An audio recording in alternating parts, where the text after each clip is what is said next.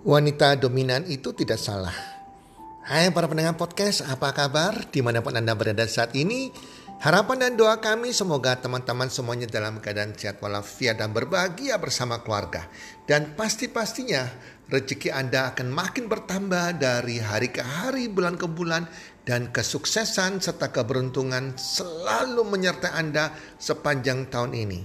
Para pendengar podcast, kali ini Bro Eka Darmadi kembali hadir dengan guest speaker Michelle. Dan mereka akan membawakan sebuah tema yang menarik yaitu tentang wanita dominan itu tidak salah. Yuk, para pendengar podcast, kita dengarkan sama-sama. Semoga bermanfaat.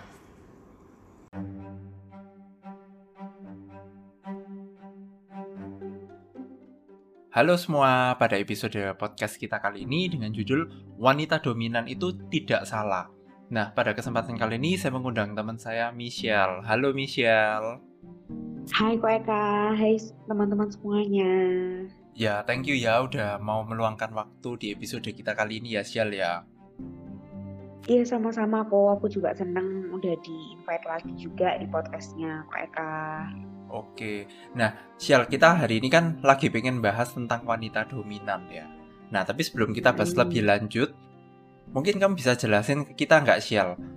Apa yang dimaksud dengan wanita dominan itu, Shell? Oke, jadi uh, mungkin ya kebanyakan dari kita tuh taunya wanita dominan itu itu tuh sama dengan wanita yang independen kayak gitu. Nah, tapi sering kali uh, wanita dominan ini itu juga bisa disebut sebagai alpha female sih kok gitu. Jadi uh, kalau dalam sebuah hubungan itu pasti kayak ada banyak gitu ya, ada alpha sama beta. Mungkin buat teman-teman juga yang belum tahu. Jadi kalau alpha itu itu tuh kayak uh, orang yang memegang peranan yang lebih dominan dalam sebuah hubungan. Sedangkan kalau misalnya beta itu itu bersifat lebih pasif. Nah, untuk artinya dari wanita dominan sendiri ini itu adalah wanita yang dia itu uh, mampu untuk memposisikan dirinya itu untuk berdiri di atas kakinya sendiri. Jadi bisa dibilang kalau wanita dominan ini itu wanita yang mandiri. Terus selain itu dia itu juga ulet, terus uh, selalu punya goal atau tujuan dalam hidupnya, di dalam hidupnya. Terus sangat percaya diri, nggak nggak gampang menyerah juga seperti itu. Nah, mungkin ada teman-teman juga nih kok yang lagi dengar podcastnya kita, terus juga bingung apakah mungkin uh, wanita dominan sama independen itu sama, tapi sebetulnya beda kok. Jadi kalau misalnya wanita dominan itu, itu sudah pasti wanita yang independen. Independen itu kan juga wanita yang mandiri gitu kan. Tapi wanita yang independen itu belum tentu wanita yang dominan. Karena kalau dibilang dominan itu kan lebih cenderung kayak mengatur ya bisa apa namanya sebagai leader itu juga sangat bisa dan dia itu sangat apa ya punya sifat ataupun karakter untuk memba untuk mempengaruhi banyak orang kayak gitu. Jadi memiliki dampak yang luas untuk sekitarnya gitu kok. Oke nah tadi kalau si Michelle ini bilang ya kan ada wanita tuh yang dilahirkan itu jadi kayak alfa dalam sebuah hubungan kan? Nah ya benar Nah, menurut menurut Michelle ya, apa yang menyebabkan wanita itu menjadi dominan? Apakah dominan ini kayak sesuatu yang dilahirkan, jadi begitu anak itu lahir langsung menjadi seorang yang dominan, atau mungkin ada faktor-faktor lain ini Michelle? Oke, okay. kalau menurut Michelle ya, kok ya, Uh, karena berdasarkan kayak pengalaman sendiri juga pengalaman pribadi itu bisa jadi juga loh dari karena apa yang sering kayak kita lihat gitu ya. Ataukah dari lingkungan sekitar kita tempat di mana kita bertumbuh ataupun tempat di mana kita dilahirkan dan dibesarkan itu menurut Michelle sangat mempengaruhi juga.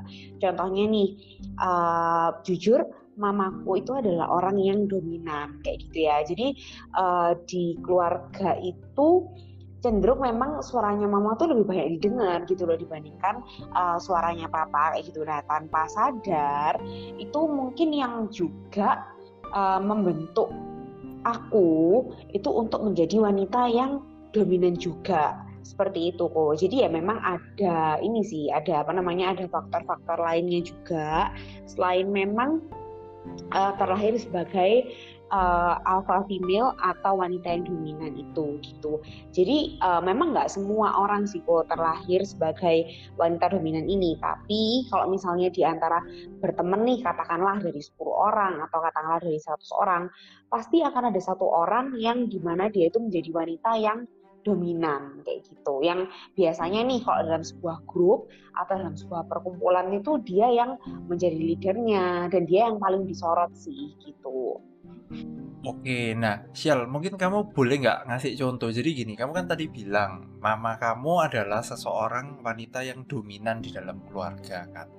Nah, mungkin Michelle bisa kasih contoh. Yang yang Michelle maksud dominan di dalam keluarga itu contohnya itu kayak gimana sih, Michelle?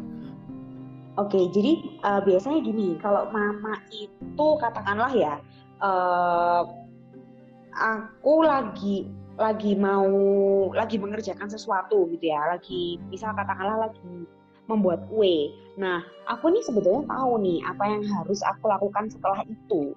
Katakanlah mungkin aku bakal nyuci setelah beres semuanya ya. Aku bakal nyuci loyang, terus habis itu mungkin uh, berikut-berikutnya aku bakal melakukan hal yang lain lagi tuh aku udah tahu kayak gitu. Tapi kebanyakan mama tuh mungkin uh, ya mengingatkan gitu loh kok jadi kayak ingetin lagi kayak mama bilang uh, nanti kalau misalnya kamu udah selesai uh, baking atau buat kue jangan lupa ya kamu apa namanya uh, nyuci loyang kayak gitu. Padahal ya I know bahwa ya itu hal yang akan aku lakukan kayak gitu loh.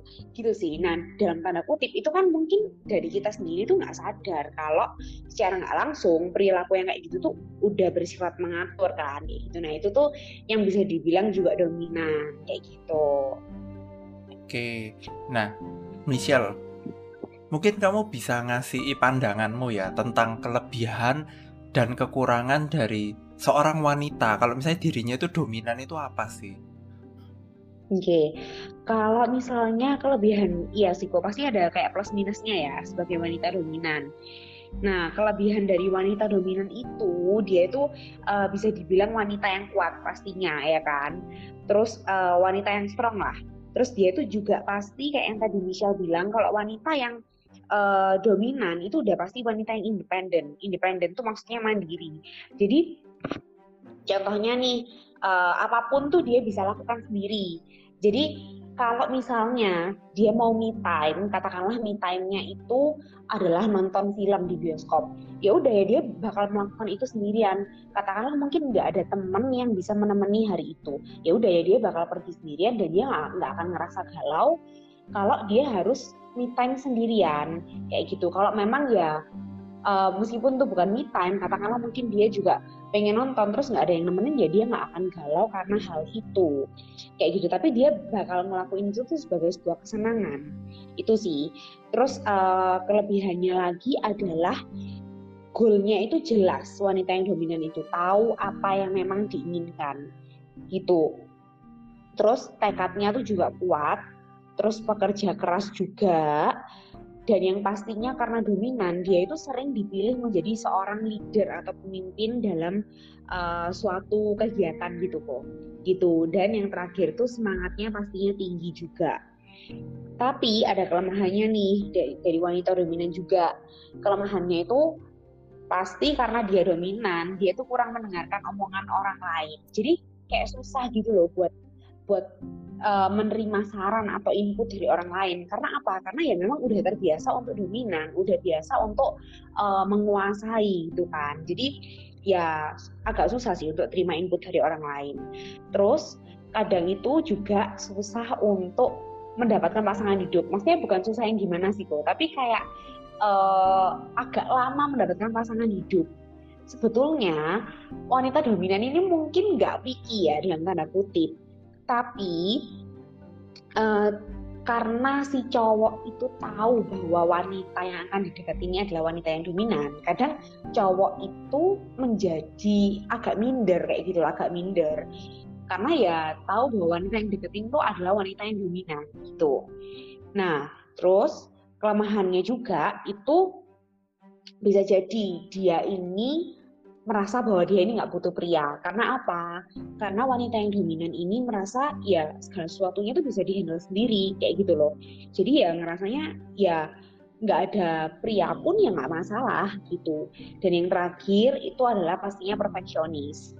Karena apa? Karena ya uh, dia udah punya tekad yang kuat, semangatnya tinggi, kayak yang tadi aku jelasin ya kok ya. Jadi pastinya dia pengen segala sesuatunya itu ya berjalan sesuai dengan maunya dia kayak gitu. Gitu sih. Oke, nah sial ini agak melenceng dikit tapi masih searah lah. Nah ini gini. Iya, nah iya. kamu tadi kan sempat sempat bilang nih katanya cewek dominan susah untuk dapetin cowok, iya kan? Nah, benar. Nah ini kadang cowok-cowok ini ya pernah curhat gitu sesama cowok. Aduh, cewek ini kok susah banget ya untuk di dikejar, dideketin ya kan? Nah, Iya, Oke, dari Michelle nih sebagai salah satu cewek yang mungkin ya lumayan dominan ya Sial. Mungkin kamu ada nggak ya tips-tips buat para cowok-cowok kalau mau mau deketi atau mau PDKT sama wanita yang dominan itu sebaiknya kayak gimana sih? Oke. Jadi sebetulnya tips untuk para cowok-cowok yang mau mendekati wanita yang dominan yang pasti cowok-cowok itu dilarang minder sih. Karena apa? Karena biasanya memang cowok-cowok itu udah minder duluan kalau tahu cewek yang didekati itu adalah wanita yang dominan. Padahal sejujurnya semua cewek meskipun meskipun ada yang dominan, mereka tuh pasti berharap untuk diperjuangkan gitu loh. Uh, ya tahu gimana sih effortnya cowok itu dalam mendapatkan hati si cewek dominan ini gitu. Jadi kalau misalnya mau deketin dilarang untuk minder duluan karena kan kita nggak ngerti kan uh, usahanya kalau usahanya para cowok itu kalau misalnya dilakukan dengan ekstra ya seharusnya sih si, si cewek luluh nah terus aku juga mau nambahin ya kok ya. Ini khusus untuk cowok-cowok juga yang mau mendekati cewek yang dominan. Biasanya nih mereka itu terlalu cepat dalam mendekati. Misal nih aku dulu juga ada nih tuh cerita ya. Jadi aku itu pernah dideketin kayak gitu kan. Maksudnya ya barusan sih. Kalau dulu kan mungkin ya by chat ya memang ya. Jadi kayak perkenalan diri dulu apa dan lain-lain gitu. Nah baru 2 sampai tiga hari si cowok ini tiba-tiba bilang merembet ke arah pernikahan gitu loh yang tiba-tiba out of nowhere kita nggak stop itu. Terus kayak dia tiba-tiba tuh nyeplos gini oh ya nggak apa-apa sih nanti uh, kalau misalnya merit itu secara Katolik gitu itu meritnya secara Katolik aja ya kayak gitu. Terus uh, karena kan tahu kalau misalnya memang aku tuh Kristen gitu loh. Tapi intinya setelah dari merit itu dia akan ikut Kristen. Tapi uh, buat cewek yang dominan pasti annoying banget lah ya. Kalau baru dideketin terus habis itu si cowok ini itu tiba-tiba langsung ngomong ke arah sana kayak gitu loh. Atau pendekatannya terlalu cepat. Itu yang uh, kadang cewek dominan memang ya nggak suka sih itu ataupun memang cowok-cowok itu yang nggak punya tujuan ataupun arah yang jelas. Katakanlah misal mereka mendekati ya cuma sekedar mendekati gitu. Nggak tahu tujuannya apa bukan untuk merit juga. Ya mungkin cowok-cowok juga seringnya untuk ya udahlah siapa tahu kalau misalnya aku dekati dia keterima gitu kan. Buat pacaran, buat have fun gitu. Padahal yang wanita itu adalah ya kalau deketi harus jelas gitu tujuannya untuk apa? Kamu just for fun ataukah untuk uh, planning ke depannya untuk merit? Karena kalau misalnya untuk just for fun ya sorry nggak dulu kayak gitu kan. Mungkin bisa cari cewek lain di luar sana yang mau diajak have fun gitu kan itu terus uh, juga yang pasti pekerja keras tuh pasti tuh karena apa? Karena ya tahu sendiri kan cewek dominan itu memang pekerja keras juga. Dia ulet gigi terus habis itu semangatnya juga tinggi. Dan diharapkan cowok itu tuh bisa ya lebih dibandingkan si cewek dominan ini. Karena kan anggapannya uh, dalam bekerja ya ya harusnya cowok kan yang lebih menunjukkan usaha gitu loh. Kalau ceweknya itu lihat masa cowoknya mau setengah-setengah atau lebih atau lebih kurang ataukah di bawahnya si cewek gitu. Pasti pastinya kan si cewek dominan juga berharap bahwa ya cowoknya ini juga bekerja keras dong. Seenggaknya at least sama lah atau kalau enggak ya lebih tinggi itu better gitu kok. Oke nah kalau menurut Michelle nih kalau kalau kayak gitu ya berarti menurut Michelle apakah cewek dominan itu akan lebih cocok kalau sama cowok yang nggak dominan gitu mungkin atau mungkin cewek dominan sama cowok yang lebih dominan gitu ya sial ya kalau menurutmu deh hmm. sebetulnya itu ada dua kok uh, aku nggak bisa bilang mana yang lebih bagus kayak gitu ya. Tapi kalau misalnya nih uh, si cewek itu dominan, alangkah lebih baik kalau cowoknya itu itu lebih dominan dibandingkan si cewek. Karena apa? Karena kan memang ini juga nantinya menjadi kepala rumah tangga itu adalah si cowok. Takutnya kalau si cewek itu yang lebih dominan, nanti dia yang kayak tukar peran gitu loh kok. Kalau di apa di dalam sebuah rumah tangga itu aja sih yang ditakutkan. Nah, terus kalau misalnya uh, dengan pria yang lebih yang lebih bukan dominan ya kok ya. Ataukah bawah si cewek ya itu juga better karena apa? Karena masih bisa saling menyeimbangkan sih gitu. Jadi bisa menyeimbangkan aja ketika si ceweknya dominan ada si cowok yang bisa mengerti gitu. Oke. Nah Sial menurutmu ya Sial ya kenapa sih kok image di dalam masyarakat ya? Kok seolah-olah kalau cewek dominan itu adalah sesosok yang kurang baik gitu ya Sial ya Hmm, oke. Okay. Jadi kayak yang tadi aku jelasin kok, kadang itu mungkin masyarakat itu juga melihat ya kalau misalnya dalam suatu hubungan rumah tangga gitu, ditakutkan kalau misalnya wanitanya lebih dominan, jadinya kan si apa segala sesuatu yang mengambil keputusan itu jadinya si wanita. Karena apa? Karena wanita itu sudah terbiasa menjadi wanita dominan. Jadi dalam mengambil keputusan bisa jadi nanti takutnya takutnya si pria itu tidak dilibatkan. Ataukah si pria itu jadi menggantungkan si wanita? Karena apa? Karena wanita wanita ini udah terbiasa gitu loh untuk mengambil keputusan. Dan takutnya itu peran di rumah tangga nantinya tertukar. Dan image di masyarakat adalah jadinya suami-suami yang takut istri gitu. Padahal sih bukannya suami takut istri ya, tapi karena memang uh, istrinya udah terbiasa jadi dominan dan mengambil keputusan dalam uh, rumah tangga itu. Padahal kan seharusnya tetap kalau in the Bible kita tahu bahwa yang menjadi kepala itu adalah tetap harus pria, harus seorang suami gitu dan tugasnya istri adalah untuk taat dan tunduk kepada suami kepada otoritas yang lebih tinggi itu gitu sih dan ya kalau masuk dalam hubungan yang belum menjadi suami istri ya kok ya dalam hubungan yang uh, pacaran atau kayak masih single itu takutnya sih memang di masyarakat itu menganggapnya bahwa si wanita ini itu picky dalam memilih pasangan. Ataukah uh, berpikirnya mindsetnya loh kok nggak laku-laku sih? kayak gitu. Karena terlalu pemilih. Padahal bukannya si wanita ini terlalu pemilih tetapi ya karena cowoknya bisa jadi minder kayak yang tadi Michelle bilang itu kan jadi cowoknya minder mendekati si wanita ini gitu Oke, nah Sial, menurutmu ya, hmm. kalau misalnya ya. ada wanita yang dominan ya, kadang itu kan hmm. identik dominannya itu bisa jadi karena karirnya sukses atau dia punya hmm. kemampuan memimpin yang baik atau apa pun itu.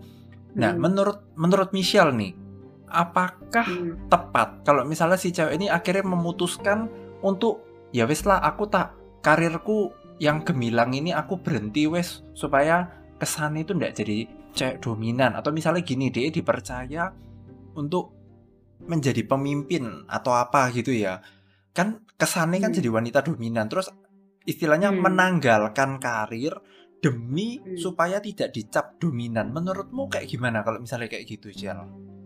Hmm. Kalau menurutku, menurutku sih kok uh, just be yourself aja kayak gitu. Karena uh, apa ya? Memang kita pada dasarnya nggak bisa menyenangkan semua orang gitu. Uh, buat apa kita meninggalkan karir kita hanya untuk di uh, untuk tidak dicap jelek oleh masyarakat kayak gitu karena menurutku juga bukankah lebih penting karir ya? Maksudnya kan membangun karir itu bukan yang dalam tanda kutip uh, satu hari langsung jadi gitu ya. Kita apakah langsung satu hari kita bisa dipercaya suatu hal yang besar itu gitu loh. Kan pasti kan butuh butuh proses kan untuk kita bisa menerima kepercayaan yang besar itu gitu loh. Nah kalau kita someday udah menerima kepercayaan yang besar itu and then kita memilih untuk ya udahlah kita tinggalkan aja supaya nggak dicap orang negatif atau supaya nggak dicap sebagai wanita dominan ataukah ketakutan-ketakutan itu yang menghalangi kita untuk maju kayak gitu.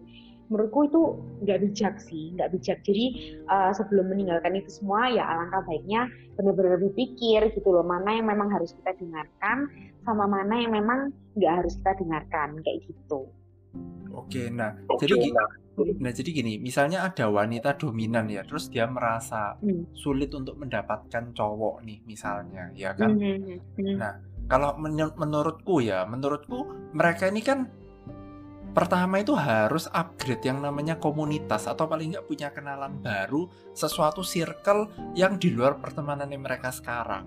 Nah, kalau menurut hmm. Michelle, selain itu apalagi yang mereka bisa lakuin gitu?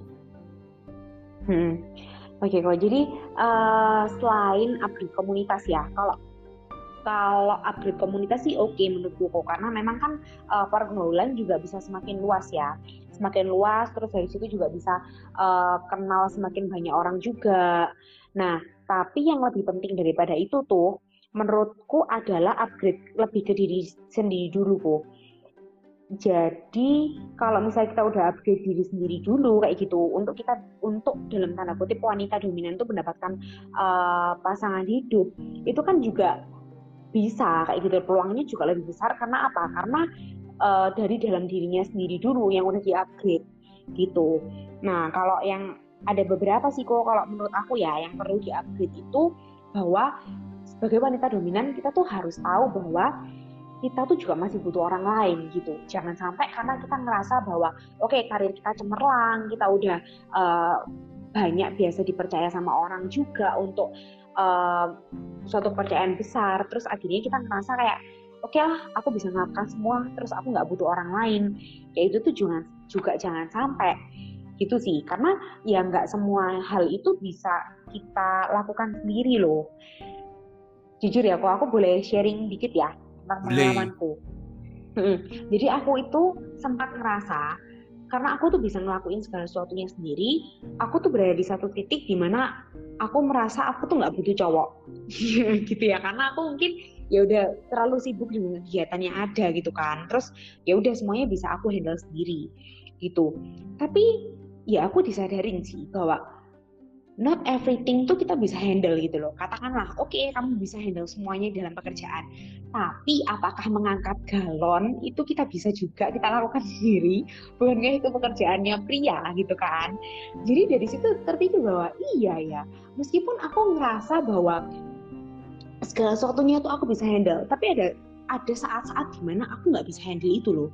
Dan itu butuh uh, pria yang melakukan hal itu gitu dan mungkin ya kalau misalnya memang nggak di circle yang memang uh, katakanlah dalam lingkup pasangan ya tetap semuanya tuh nggak bisa kita lakukan sendiri kita pasti tetap bantuan butuh bantuan orang kok karena apa karena ya pintar-pintarnya kita untuk handle sesuatu, kita pasti akan overload dengan itu. Dan akhirnya kita juga bisa butuh bantuan orang lain. Itu yang pertama kok. Terus yang kedua, itu kita harus tahu ya, upgrade itu ya intinya kita harus sadar lah bahwa segala sesuatu yang terjadi itu nggak harus sesu nggak harus terjadi sesuai dengan apa yang kita inginkan. Karena apa? Seringkali wanita dominan itu memang punya tujuan yang harus di achieve yang harus memang dicapai saat itu juga dan mungkin kita tuh bisa stres loh kalau misalnya memang apa yang kita rencanakan hari itu katakanlah ya kok itu nggak tercapai hari itu juga. Kita mungkin bisa mikir apa yang salah ya? Kok nggak bisa tercapai? Gitu loh dan bisa stres-stres sendiri. Tapi apalagi di musim sekarang ya yang lagi pandemi yang lagi covid kita nggak pernah tahu apa yang akan terjadi ke depan gitu kan. Kita nggak pernah tahu akan apa yang terjadi lima menit lagi dan lain-lain gitu. Jadi ya di musim yang serba nggak pasti ini belajarlah untuk lebih legowo lah lebih kayak nerima keadaan gitu loh kok belajar bahwa segala sesuatu tuh ya memang nggak harus jadi sesuai dengan apa yang maunya kita gitu. Dan yang ketiga untuk yang udah berpasangan gitu ya ya itu ya belajar lah belajar untuk menjadi wanita yang nggak nggak harus selalu vokal dalam sebuah hubungan itu nggak harus selalu dominan dalam hubungan itu. Kayak gitu nggak harus dituruti semua kemauannya atau keinginannya. Ya lebih belajar untuk menyeimbangkan sih sama pasangannya gitu kok. Jadi nggak harus selalu diturutin, tapi kita juga harus ngerti tentang pasangan kita juga. Oke, oke, Michelle, thank you banget ya. Pesan-pesannya untuk para pendengar ini luar biasa banyak banget ya, Sial ya. Nah, iya, thank you ya, Ko. Iya, nah. Sorry oh, kalau kebablas banyak ini. Oh, enggak apa-apa, kita kita senang kok. Semakin banyak ilmu yang dibagikan. Nah, untuk para pendengar ya, ini sekian episode dari kami. Sampai jumpa di episode kami selanjutnya. Dadah. Bye, see you.